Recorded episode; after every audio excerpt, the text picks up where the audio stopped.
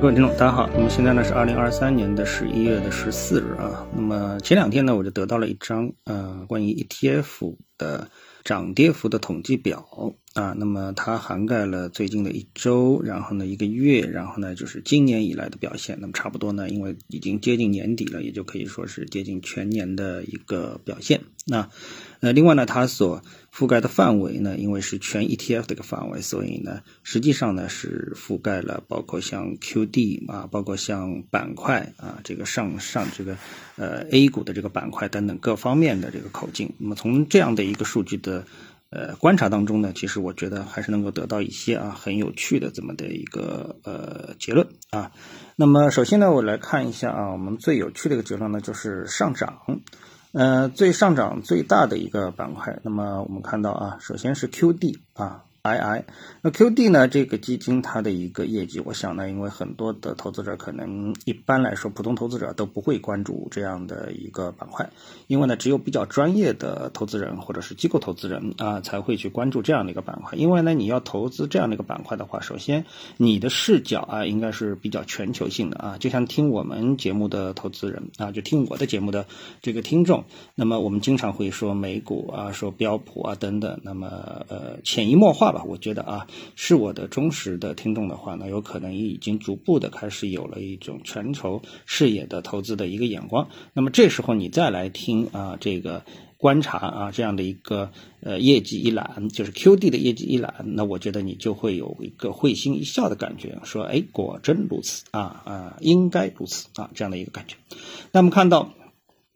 这个涨幅最。大的啊，今年以来涨幅最大的，那么是广发全球精选人民币啊。那么光看名字的话呢，我们都这个不一定知道啊，它到底是投什么的啊。但是呢，我们看后面的涨幅。呃，跟上的这样的一些板块的话呢，你就会发现哦，原来可能他们基本上也就是投这样一个方向。那么第二的呢是纳斯达克 ETF 啊，今年以来涨了百分之四十五点零九。然后呢是标普信息科技 LOF 啊，涨了百分之四十四点三六。然后呢是华夏全球科技先锋人民币涨了百分之四十四点二三。易方达标普信息科技 C 人民币涨了百分之四十三点九幺。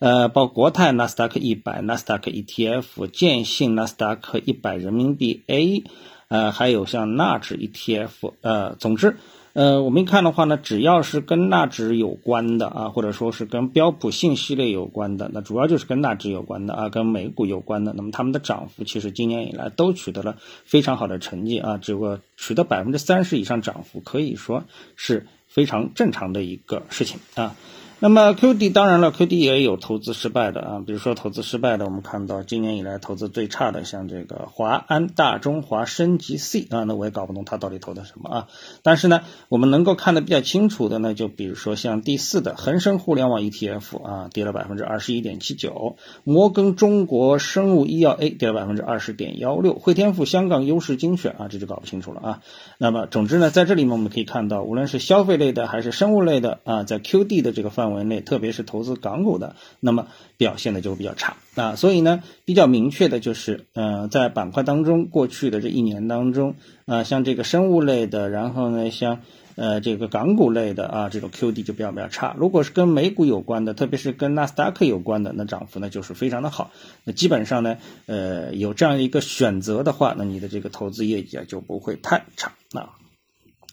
好，那我们接下来呢，再来看一下啊，这个份额的变化呢，我想我们就啊，份额的变化我们来看一下啊，这份额的变化当中呢，看到中证五百 ETF 鹏华啊，它的这个近一个月的份额的变化达到了涨上涨百分之二百四啊，然后呢，消费电子 ETF 涨了百分之二百零八，我觉得这里面呢也有一定的道理啊，到第四名是纳指一百 ETF。呃，也就是很早之前我就跟大家说了，就是在我们的 A 股市场里面，其实你也是可以买美股的啊，就是通过像纳指啊、标普啊这样的一些 ETF 可以买，而且这里面的资金呢也是在啊这个有序的进入。那么从数据当中呢再次证实了这样的一点啊，那么有这样的一个资金不断进入。那么中证五百 ETF 为什么会涨呢？这个呢，我觉得大家可以关注一下啊，因为我没有看到中证一千 ETF。实际上呢，如果说你是把同花顺全 A 指数打开的话，那你就会发现。这个指数其实走的是一个长期的上升通道啊，特别是近期是一个长期的上升通道。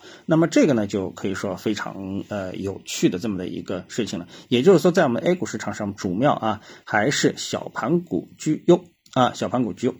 然后呢，我们再来看一下跟我们的 A 股市场有关的呃个股啊，他们的。呃，就是他们这个板块，也就是说 A 股的这个呃 ETF 有哪一些啊？这个涨比较好的，我们看到呢，像移听移动互联今年以来呢表现是百分之四十点九三，然后呢还有红利价值百分之三十三点九二，东方人工智能百分之三十点六二等等啊，半导体呢是其中涨势比较好的啊。那么这个当中呢，我觉得啊，就是说如果说啊你能从中看到一些机会的话，我觉得这个当然了，呃不难，对吧？但是正如我之前那。个节目当中所跟大家说的，就是说指数性的机会是普通投资者比较容易把握的啊。嗯，如果说呢是一些个股和板块类的机会的话呢，那就是普通投资者不太容易把控的啊。为什么呢？因为这是一个相对更为专业的一个投资的一个领域啊。ETF 它本身的好处在哪里？好处就是 ETF 啊，它对标的是一个行业，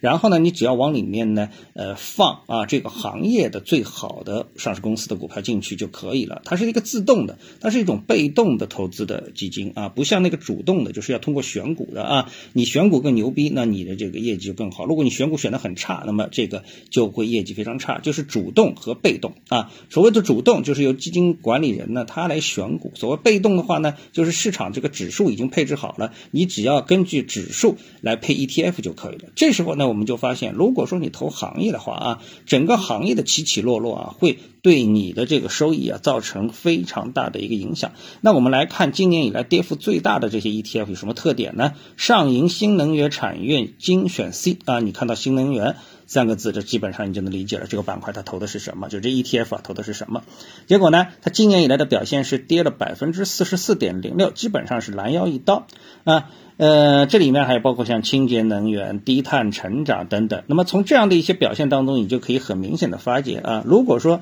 你在呃二零二三年还在投新能源的话，那你基本上你的业绩就不可能很好。对吧？不可能很好。好，那我们再来看啊，截止十一月十二日的 ETF 的业绩一览，这可能是更混合性的一个表格啊，就是表格的维度不一样啊。涨幅最好的是什么呢？游戏动漫 ETF，还有呢像传媒的，像纳斯达克的啊。呃，还有呢，就是像这个半导体的，那这里面体现了一个什么呢？那我觉得也其实很简单，就是今年以来的，因为游戏和传媒体现的就是人工智能板块的上涨。那么，呃，收听我的栏目的这个听众的话，就记得有一段时间啊，我们一直是不断的在跟踪这两个板块，一个游戏，一个传媒，实际上呢就是跟踪人工智能，对不对？好，然后呢，其他的就是纳指啊，呃，也是这个走强的。所以呢，如果说啊，你这个在这个过程当中，那么盯住这几个呃板块的话，那你的收益当然就会不错啊。当然回到后面啊，我们言归正传，我想跟大家说的是什么呢？就是作为普通投资者，你更容易把握的是指数性的一个机会。而如果说你今年选对这个行业，明年又选对那个行业，后年又选对那个行业